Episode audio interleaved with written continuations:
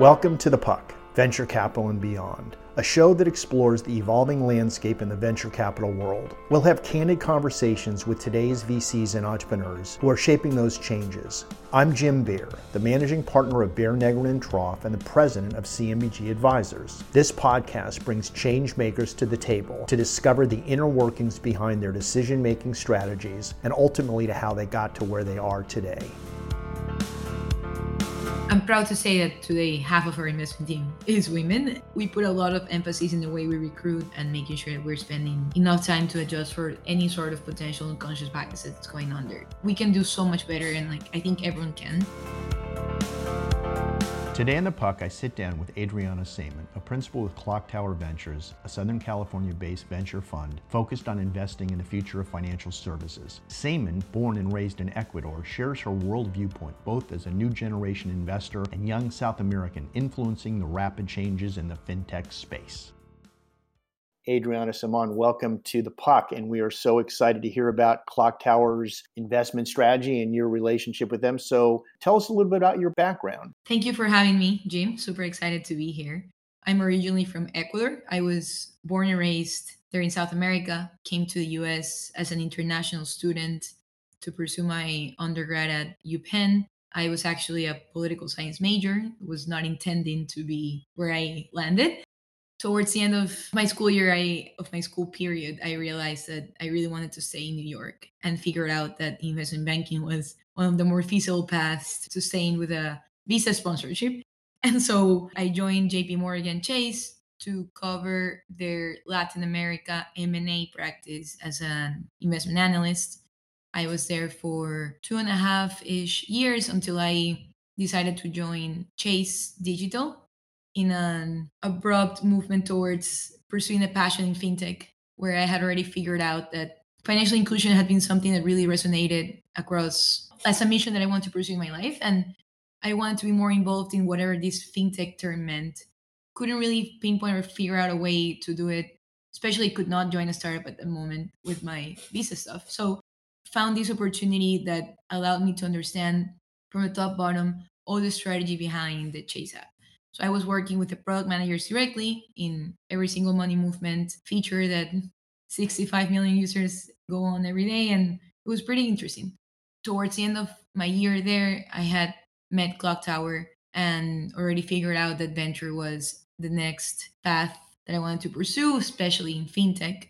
So I ended up moving to Santa Monica three years ago to join the team. And it's been history since.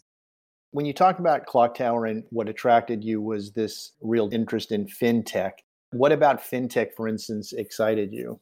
We think about it as the amount of efficiency that can come off the way you optimize the trade of people of every single thing that they do in life and it comes down to finance even most natural ways right even the way you go and buy a coffee can maybe become more efficient let alone the way you do all the other more meaningful activities in your life and in the us it's reaching a point of much higher efficiency that it's interesting but in places like latin america it's like a key difference between having access and not having access to what i think should be like fundamental rights of personal finance.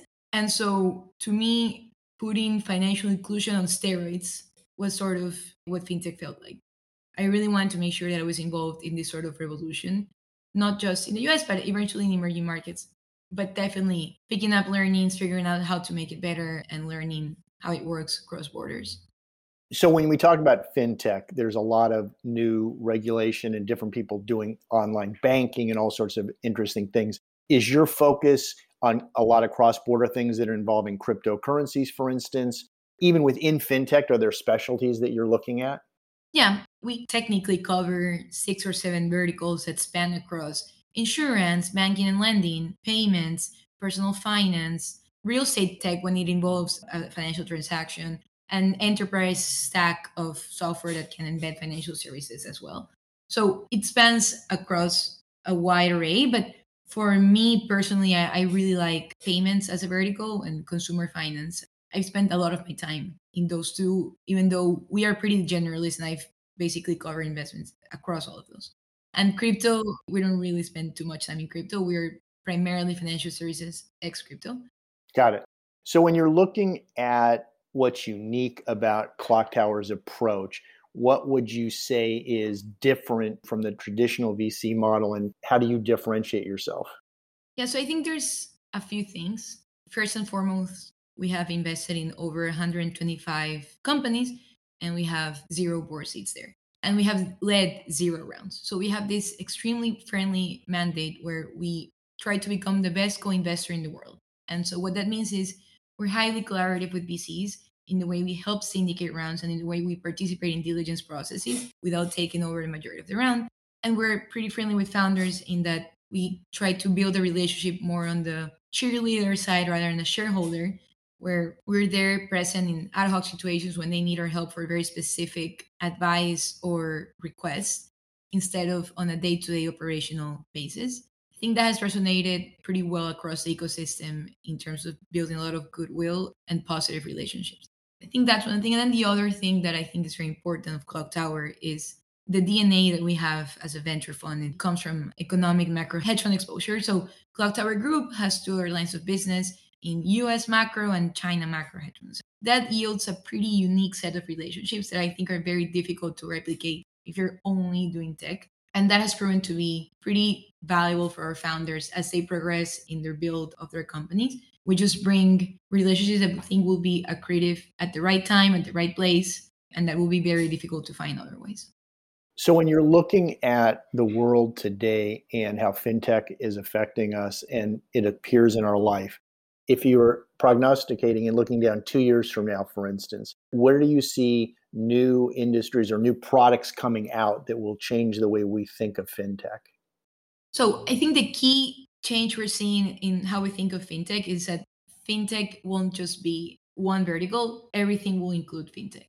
And that is massive, right? So, when I started investing three years ago, you saw very little of this embedded lending, embedded insurance. It was not a thing the key innovation would be that you can get a loan at a better rate, you can buy insurance faster, you can get a binding policy online, you can sell software to a CFO that does accounting better, but you can't provide the working capital when you figure out exactly what's going on in the accounting for that month, right? And I think that's the next step where we're heading towards is everything that we experience as consumers and as companies will have an embedded financial component to it that will be just so seamless and so much better powered by such customized data that it will allow the distribution of financial services to be better for everyone involved.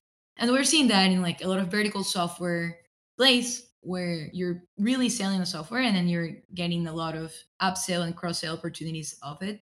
And on the consumer front, we're seeing it with better automation of all the things that we as consumers journey on across, you know, savings and investing and spending money and borrowing. So, circling back for a second, you talked about 125 investments where you didn't lead and where you didn't take board seats. Do you get invited into rounds typically by other investors in the rounds? Or, for instance, you talked about your special relation with founders. Do founders come to you even though you're not leading the round? What's the typical way you source deals? It's primarily driven by our VC network there's a, a lot of occasions or most of the occasions there's a vc that gave a term sheet they're like i want you. I want to tag along a fintech expert to the cap table where i love your network. I love the way you've worked with other founders. Come join us in this round. We just share more openly what we're looking at because there is a complementary relationship rather than a competitive relationship and that makes deal flow a lot easier to interact on. And then on the founder front the more founders we invest in and the more good experiences I find we give, the more prone they are to refer us to other founders. And that has become a pretty important channel of deal sourcing and building new relationships on the founder side of things. So, as we're coming out of COVID or we've seen changes in terms of your business and the way you've been interacting with companies that you invest in otherwise, are you seeing any change starting to take place? Are people going back to the office more? Are there more in person meetings, or do you feel like we're all destined to spend most of our lives in virtual environments and on Zoom? No, I would say that this fall, something changed.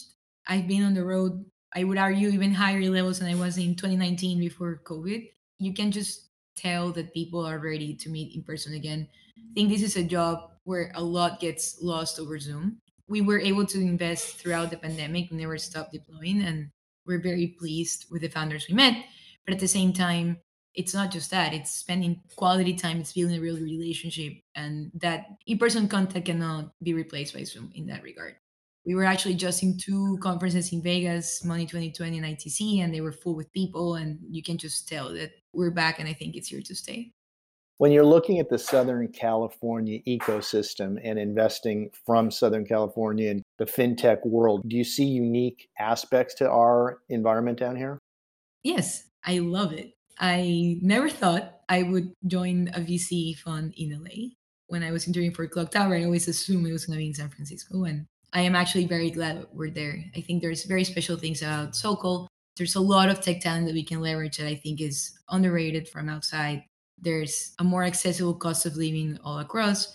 Importantly, it's also not too far from San Francisco, right? So you can just take a quick flight if it comes down to maintaining relationships with other investors or having business development meetings it's a very feasible trip, which I do very often, but you can benefit of other aspects of the community by being a little more isolated and in a totally different setup. I also really love the venture scene in SoCal. I think it's particularly collaborative and energetic. It's my favorite, really, even though there isn't that much fintech going on there yet. And that means that we spend a lot of time on the road in SF and New York meeting prospects. We're still very proud to be impulsing the SoCal ecosystem forward. As we're sitting here, do you think that in terms of Southern California's fintech industry, has there been a reason why it, it's mostly been up north? And do you see it changing in the next few years down here? The main reason is that you had Stanford and Silicon Valley, and this notion that VCs would never invest. This phrase of like, don't invest anywhere you can go. That's 30 minutes from where you are because there's a sense of being hyper local, hyper involved on the day to day, and just clusters of talent that are spinning out in specific companies are staying there and leveraging that ecosystem to continue to grow. And so I think you still need a few more breakouts company in LA that will enable smaller groups of entrepreneurs who want to stay there and have available talent at their disposal.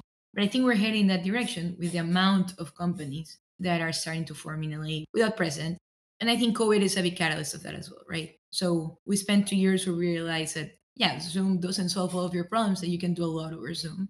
And especially you can have an investor that you can talk to over Zoom eventually, and you don't need to be living next to that person. So I think that has opened up the mentality on both ends of the spectrum, investors and founders, that they don't need to be in one specific city to be successful. When you're choosing to invest in a fintech company, for instance, how daunting is sometimes the regulatory issues you have to look at in terms of assessing whether or not there's going to be a challenge? There's a lot of breaking new ground, right? Yeah, there is. I think in the US, we've gotten pretty familiarized with the frameworks that are pretty standard across all the neo versions of services. And building a fintech company today is very different than 10 years ago, right? Today, you have partners that will enable you to turn on the ability to take deposits, the ability to issue cards, the ability to process payments. And those partners are already set up in a way that is regulatory compliant. So it makes it easier to plug and play and turn into a pseudo provider of these repackaged services at a much more cost efficient way. So in the US, we haven't encountered too many challenges. There's been some specific cases where there's true innovation in a product where you're merging an insurance product and an asset manager product or stuff like that that actually have required a lot more resources and time. But i would argue it's more on the minority end and the majority of services are being built upon an established regulatory structure that is not too crazy. In latin america and emerging markets it's a very different story. You can see that countries are trying to catch up with technology and trying to be as open as they can but at the same time there's still a lot of work to be done and there's actual risk of you landing in great areas that might not be the most convenient. When you mention Latin America, when you're looking at investing, are you investing in companies in the US that are doing business in Latin America, or are you actually investing in companies that are headquartered in Latin America? How does that breakdown look? We recently launched a dedicated vehicle to invest in companies that are headquartered in Latin America, only fintech as well we announced it Q1 or Q2 of this year, and we've already done around 20 investments down there across the countries. So yeah, we do that, and we separately have our other classic strategy of covering US and Europe. When you're looking at Latin America, for instance, and fintech, is there anything unique about focusing on Latin America versus other parts of the world? Yeah, I've always had a personal passion for Latin America, which led me to spend more time understanding what was going on on the fintech perspective. But after doing a lot of work, we realized that the opportunity is unique to Latin America today. There's a lot of exciting things happening down there. At a broad level, it is a combination of amongst the highest smartphone penetration rates in the world, amongst the highest concentration of banks and most profitable banks in the world. So each country would have on average five to seven banks that own roughly 70 to 80% of the market share. It's a pretty attractive incumbent to disrupt, right? And then you have an unprecedented wave of interest in venture capital and local talent that is growing and starting to develop things on their own. There's also a wealth of information of what has worked and what has not worked in the US and Europe that allows for inspiration in business models and learnings on how to think about what you're building, even though most of them are still homegrown in their own particular ways. There's a lot to learn that there wasn't in the past. And there's early evidence of, of exits. There's two IPOs this year, dLocal VTEX, there's one more coming up, Nubank. And so I think it's truly a perfect storm of opportunity where fintech sort of lands first, given the current state of financial services there.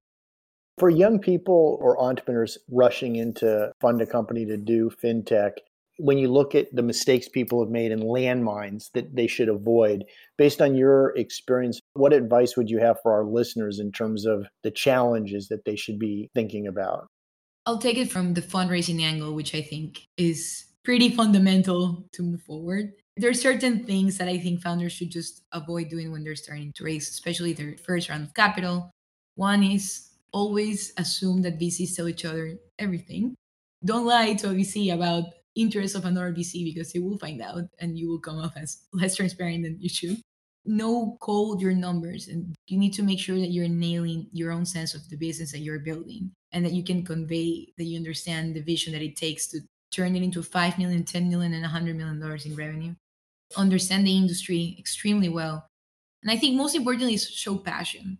Avoid coming off as, oh, I wanted to start something, so I came across this idea. I think authenticity behind what you're building and true passion will be the key values that will allow you to attract talent. And if you cannot attract talent, you cannot build an amazing company. And VCs really want to make sure that you are giving out that sort of aura.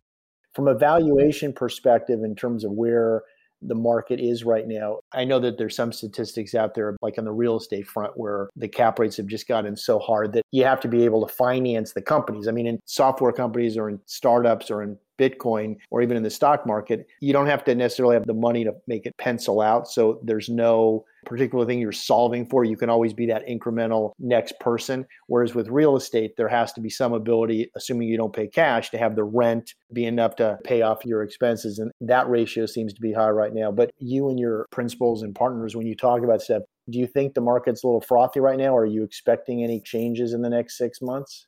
It feels frothy. It's felt frothy for the past two years, but I don't anticipate changes in the next six months.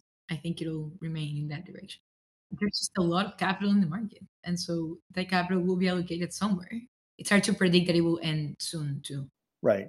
Have you seen any changes in the size of rounds that have been done? Like, what do you see changing there? So, three years ago, a seed raise was never more than $3 million. Never. Now it's between five and seven million easily.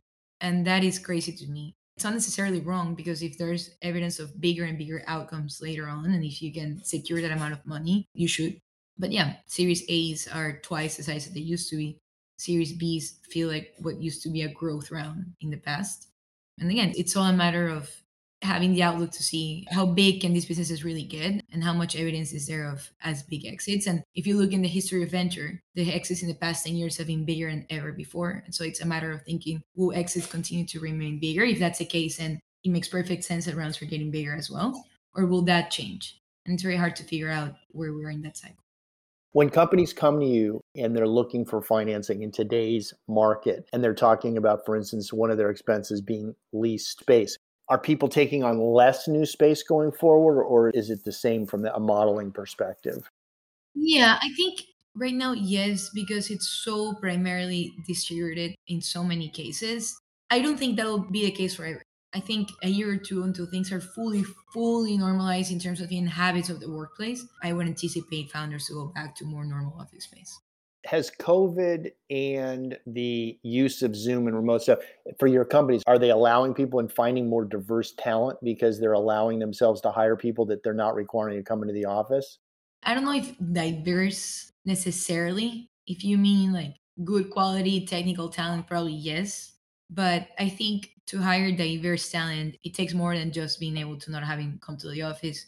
It takes a more creative sourcing strategy. It takes consciousness about what you're doing. And I'm not sure that this is necessarily triggering that. I don't have any hard evidence. Maybe I am wrong and it is happening, but I don't get the sense talking to founders that people are taking pride in diverse talent because of how serious they are. There's some founders who really care about it. There's some founders who are more focused on staffing faster and more efficiently. And there's for sure a trade off in those decisions. And I think it goes beyond where your office is located. That makes sense. So, digging down a little in terms of technology, there's new products coming out every day. Are there technological changes that have taken place in the last few years and that are continuing to take place now that will revolutionize the types of products that come out? So, in financial services, I don't anticipate any key piece of patented technology to come in the next five years and alter the way we do it. It's actually how much better we are at processing data and how much better we are at getting creative in how we distribute these services that will ultimately make such a difference. We're not investing the day to day in breakthrough tech. We're investing in tech enabled creative ways to facilitate the way people access financial services. So I think there's a key difference there versus other verticals where there's actual technology developments like climate tech that I'm sure will totally change the way we, view the world in 10 years from now. I think fintech will always be able to leverage other new technologies in order to, again, remove as much inefficiencies as you can from the transaction, but not necessarily will be the driver of key unprecedented technology. As a firm, you don't take board seats you're not leading rounds. When you institutionally think of yourselves as being different than other firms, what other types of unique values do you think you bring to the investment world? It's really a network. You need to talk to someone in policy. We can get you there. You need to talk to not the biggest carrier, but like another carrier that could be your partner will take you there. You you want some deadline capacity. We can offer you like 10 ideas of you should be talking to. We're thinking and breathing fintech and financial services all day long. And so we're doing that for you and we'll be there for you when you need to leverage that knowledge and that connectivity. That's what we work relentlessly on every day. And I think that's the way founders think of us. It's very specific requests. We'll do them. They will often involve people that can change the path. They will likely not involve feedback on the latest product release because that's not where we take pride on. But we're happy to do that as well because we really try to go out of our way to make it happen for anything that our entrepreneurs want us to be helpful with. Has anything changed with all the technological crackdowns that's coming out of China? Is that impacting people's way of thinking of fintech at all? I think more so on the crypto side, and that is a total different conversation. Right. In the more traditional access to financial services in the US, especially, I don't get the sense that we're feeling threatened. And help me understand, I think you had said that there was this concept of embedding products for the consumer, for instance. Can you expand a little bit about that, painting a picture of how that would impact an actual consumer? Like what would appear differently on our iPhone or iPad in an embedded way that we might not otherwise think about? Yeah. So an example would be auto insurance and micromobility. Like an example would be that you take a scooter and you turn it on, and the moment you turn it on, your entire ride is insured and you turn it off and you get off the scooter and if something happened you were covered and if it didn't happen you're fine. Like that is an example of seamless acquisition of insurance. Maybe you have a relationship with that carrier that allows you to turn it on anytime you ride a scooter or maybe the scooter company has a partnership where they are insuring every single mobility experience that they offer. So that is one way that it could happen. Another way is you're a digital freight forwarder and you own all the information of the piece of package that you're shipping across the border from Mexico to the United States. Who's better suited than you to, by the way, embed shipping insurance there and tell you you can pay them in 30 days and they can take care of the trade finance aspect of it all at the same time.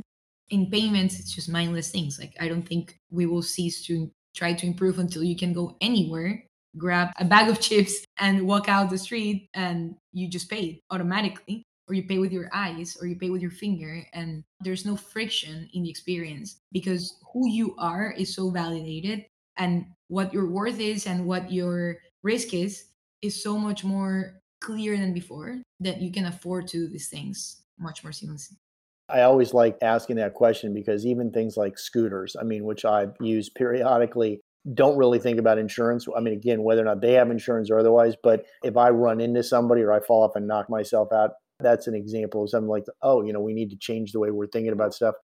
You know, on the freight shipping stuff, that also is an interesting example. I mean, in terms of how we finance accounts receivable or getting AR insurance for accounts receivable insurance and things like that? Do you see any movement towards people being able to insure accounts receivable in a more seamless way, for instance?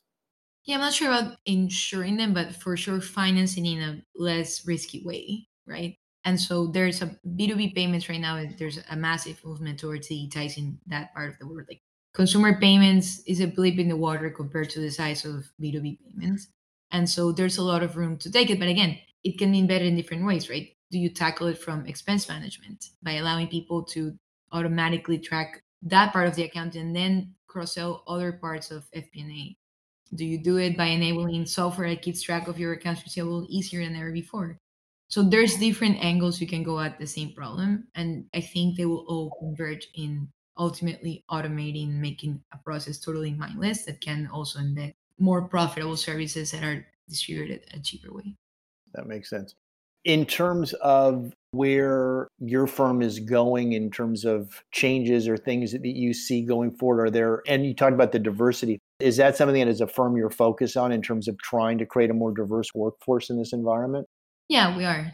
I'm proud to say that today half of our investment team is women and we put a lot of emphasis in the way we recruit in every aspect of the process and we make sure that we are being conscious of minority founders when we're interviewing them and making sure that we're spending enough time to adjust for any sort of potential unconscious bias that's going on there. So we care about it a lot. We can do so much better and like I think everyone can. I think there's progress towards at least honestly trying to, to do better. In terms of the types of deals you're being shown, are you seeing a more diverse group of founders and a leveling out in terms of access to capital? Yeah, I'm, I'm not sure if leveling out, but yes, more diverse founders for sure. I think it also helps where you look. So I tend to be very involved with Latinx groups and women groups. And so you skew your deal flow to where who you're talking to. I think having a diverse investment team helps in the diversity of deal flow and it's fundamental for us to be able to look holistically at opportunities that involve more than the typical non-diverse founders. And in terms of kind of where the puck is going and the world is going and, and how fintech is going to change our lives and stuff like that, what makes you the most excited about the next few years in terms of what's going to surprise us and you in terms of the next few years?